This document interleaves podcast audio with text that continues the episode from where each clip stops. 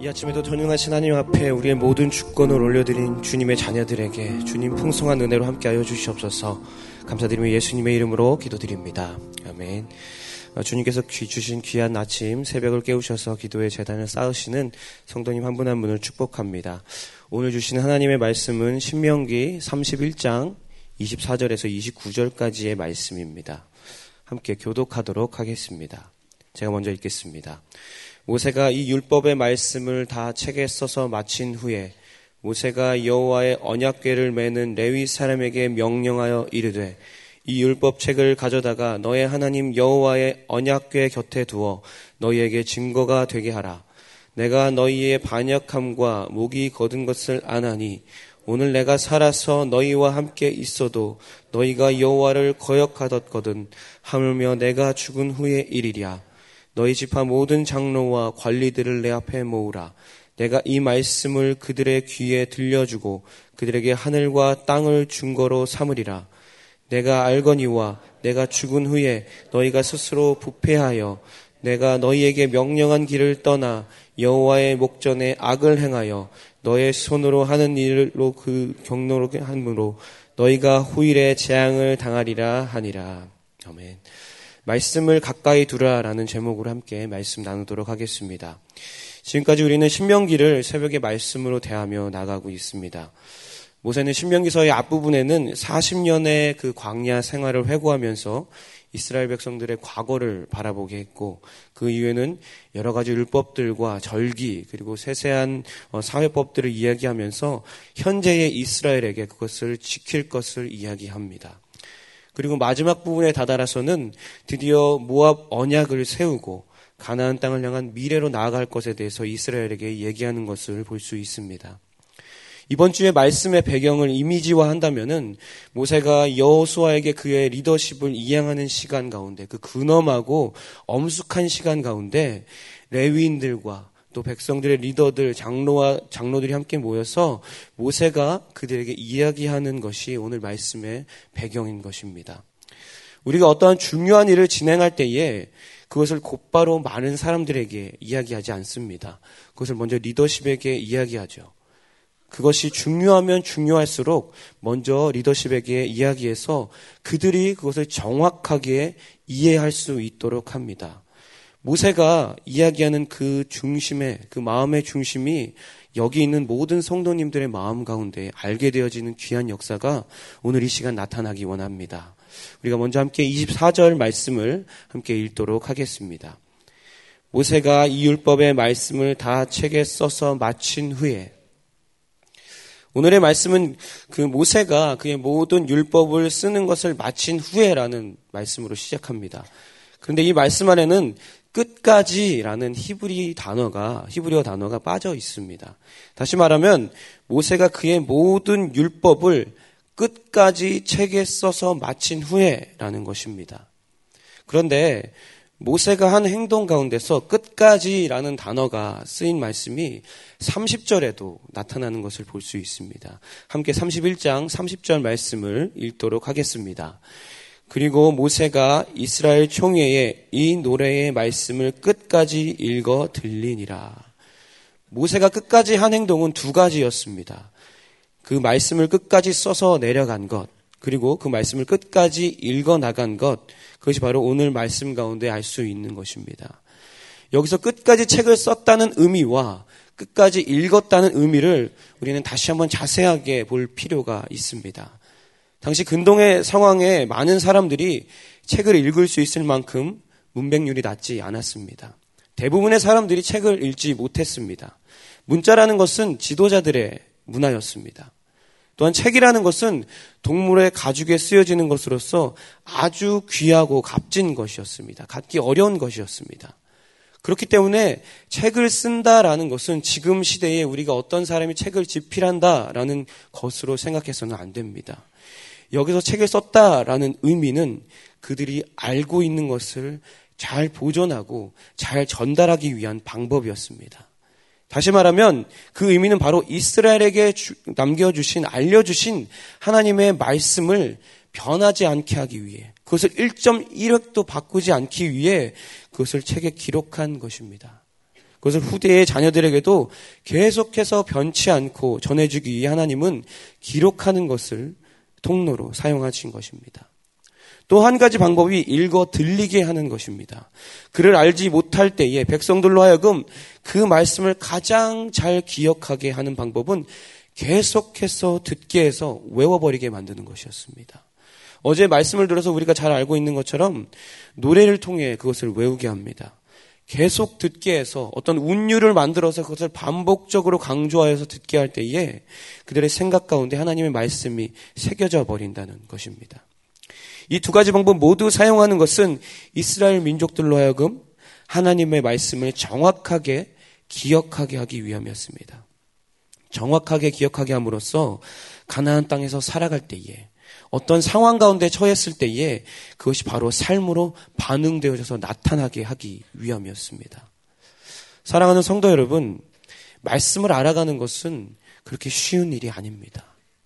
우리 주변에는 수많은 말씀이 있습니다. 각 가정 안에 적어도 두세 개의 성경책이 있습니다. 그리고 수많은 말씀 구절들이 우리의 주변 가운데 많이 있습니다.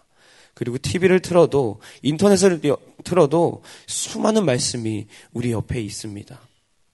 그런데 그것이 정확하게 내 안에 기억되어지지 않는다면, 정확한 진리로 다가와서 심겨지지 않는다면, 그것은 아무런 쓸모없는 가식적인 모순덩어리의 말씀이 될 수밖에 없는 것입니다.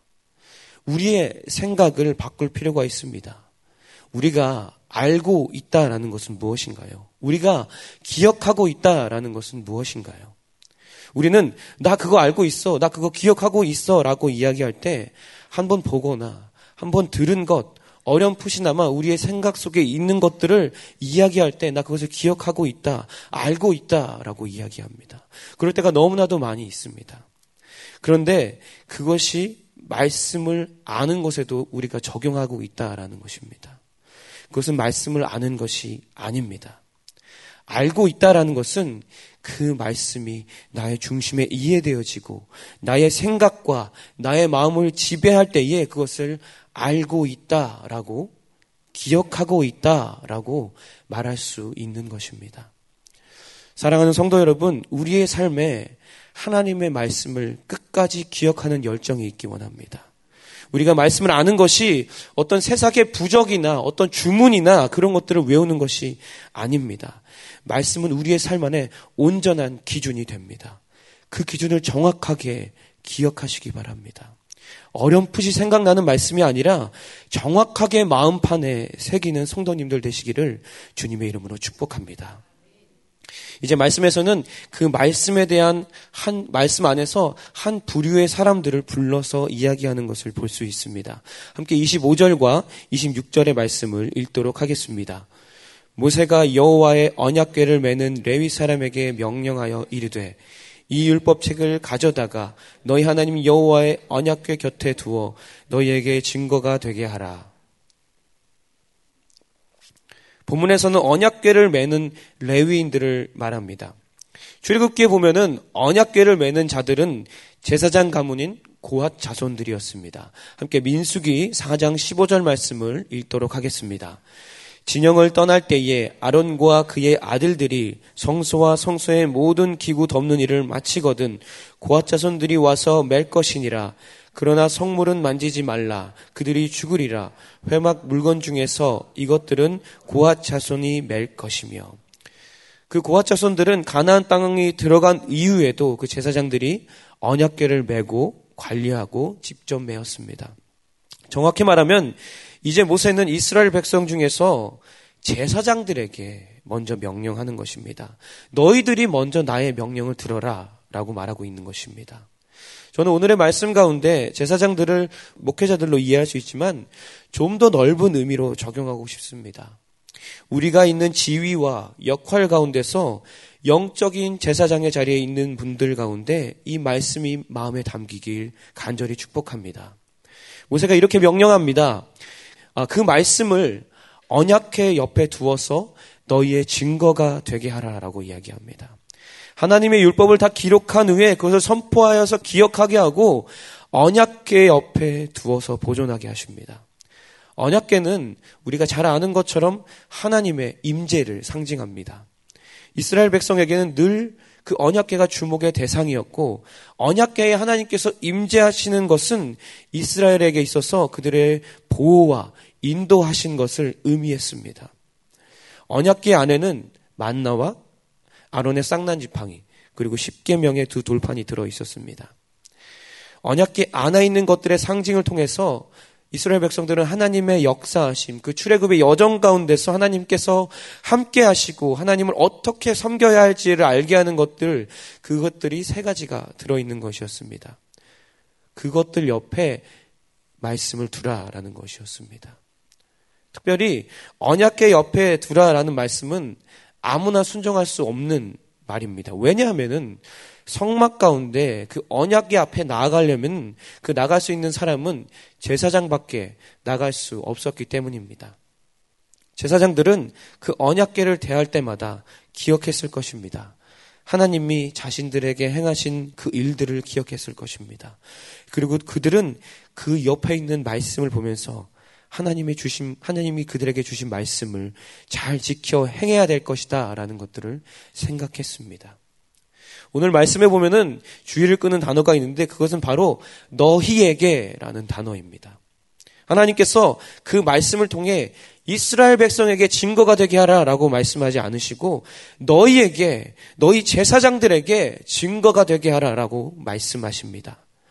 증거가 되게 하라라는 의미는 그 옆에 있는 너희가 하나님의 임재를 가장 먼저 만나는 너희가 먼저 그렇게 살아가라라고 말하는 의미인 것입니다. 사랑하는 성도 여러분, 우리는 새로운 교회라는 하나님의 공동체 안에서 그 충만한 하나님의 임재를 경험하며 살아갑니다. 임재를 경험하는 사람의 삶의 모습은 말씀이 드러나는 삶의 모습입니다. 임재를 경험하는 사람의 모습은 하나님과 사람들 앞에 말씀으로 증인되는 삶을 살아가는 것입니다. 이러한 충만한 은혜가 성도님들과 또 저의 삶 안에 온전히 나타나기 원합니다.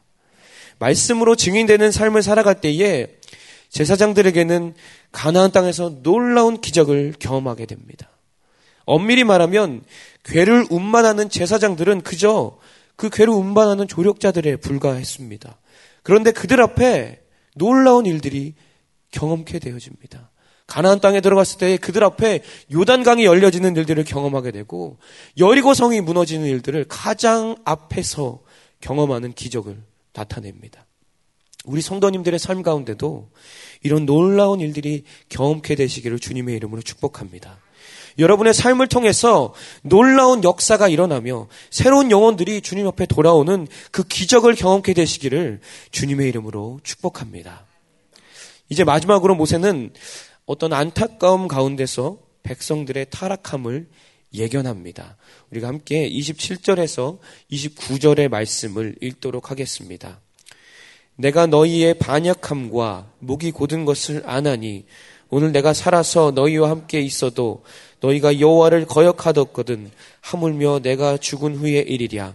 너희 지파의 모든 장로와 관리들을 내 앞에 모으라.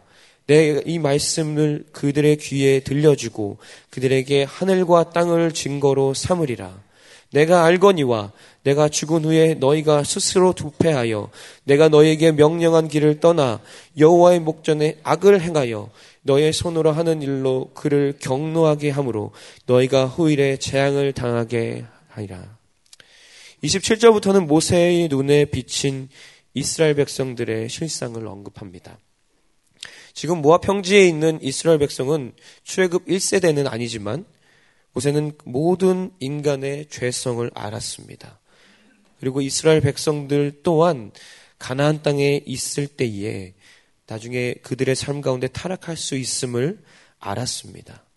너의 폐역함과 목이 곧은 것에서 폐역함이라는 단어는 이스라엘 백성들이 하나님을 거역했던 마라의 사건 가운데 마라에서 나오는 그 마라의 쓰다라는 단어를 어원으로 두고 있습니다. 그리고 목이 곧다라는 말은 가축이 주인의 요구대로 따르지 않고 제멋대로 고집을 부리는 모습을 관용어적인 표현으로 사용한 것입니다. 실제로 하나님의 놀라운 역사를 경험한 일들이 성경 전반에 나타나고 있고, 그리고 역사 가운데도 나타나고 있지만, 그 속에서 끊임없이 하나님을 거역하는 본성이 인간 가운데는 꿈틀거리고 있습니다. 우리는 이것을 육신의 생각이라고 이야기합니다. 신약의 말씀에서는 이러한 육신의 생각이 어떠한 결과를 낳는지를 이야기합니다. 함께 로마서 8장 6절에서 8절까지의 말씀을 읽도록 하겠습니다. 육신의 생각은 사망이요 영의 생각은 생명과 평안이니라. 육신의 생각은 하나님과 원수가 되나니 이는 하나님의 법에 굴복하지 아니할 뿐 아니라 할 수도 없음이라. 육신에 있는 자들은 하나님을 기쁘시게 할 수 없느니라. 이것이 인간의 본연의 모습인 것입니다. 사랑하는 성도 여러분, 우리의 육체의 생각이 자신 안에서 고개 들지 못하도록 우리는 부단히 경계해야 됩니다. 우리는 그것을 어기는 자의 결론의 결론을 이미 말씀을 통해서 알 수 있습니다. 아무리 특별한 사람이라도 육신의 생각으로 살아간다면 반드시 멸망의 길로 갈 수밖에 없습니다.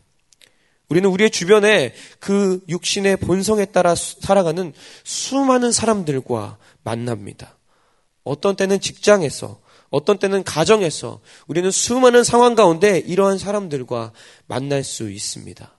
그런데 문제는 이스라엘 백성들이 가나안 땅에 들어가서 그들과 만남으로 타락했던 것처럼 우리도 우리 자신도 모르게 그들과 동일시 되어지는 일들 가운데 거할 수 있다라는 것입니다. 사랑하는 성도 여러분, 우리는 지금 죄악이 관영한 세계 가운데 살아가고 있습니다. 우리가 세상 가운데 세워야 할 삶의 목표는 분명합니다. 세상 가운데 영향받는 삶이 아니라 영향력을 나타내는 삶을 살아가야 한다라는 것입니다. 그 중심에 하나님의 말씀이 있습니다. 우리의 삶 가운데 말씀 안에 바로 서고자 하는 그 몸부림이 있다면 우리는 하나님의 은혜를 경험할 수 있을 것입니다. 그 충만한 말씀으로부터 오는 은혜를 경험하는 성도님들 한분 한분 되시기를 주님의 이름으로 축복합니다. 말씀을 마무리하도록 하겠습니다. 오늘 모세는 말씀 가운데서 정말 안타까운 마음으로 그의 이야기의 시작과 마지막을 기억하게 하는 것으로 강조하는 것을 볼 수 있습니다. 타락하는 것을 알면서도 기억해야, 기억해야 돼. 너희들이 그것을 옆에 두고 기억하고 외워서 유혹의 순간 가운데 세상 가운데서 이겨내야 해 라고 지금 모세가 이스라엘 백성 가운데 이야기하고 있는 것입니다. 말씀 안에는 하나님의 진리의 법이 있습니다. 말씀 안에는 하나님과 나와의 관계가 있습니다. 말씀 안에는 하나님의 놀라운 계획이 있습니다. 오늘 하루도 그 말씀을 따라가는 새로운 교회 성도님들 한 분 한 분 되시기를 주님의 이름으로 간절히 축원합니다. 함께 기도하도록 하겠습니다. 사랑하는 아버지, 오늘도 우리 안에 주님의 귀한 말씀을 주시니 감사합니다. 그 말씀 안에 세상을 살아가는 놀라운 진리를 허락하여 주시니 감사합니다. 세상 안에서 흔들리지 않는 모습으로 충만한 영향력을 나타내는 모습으로 살아가게 하여 주시옵소서. 감사드리며 예수님의 이름으로 기도드립니다.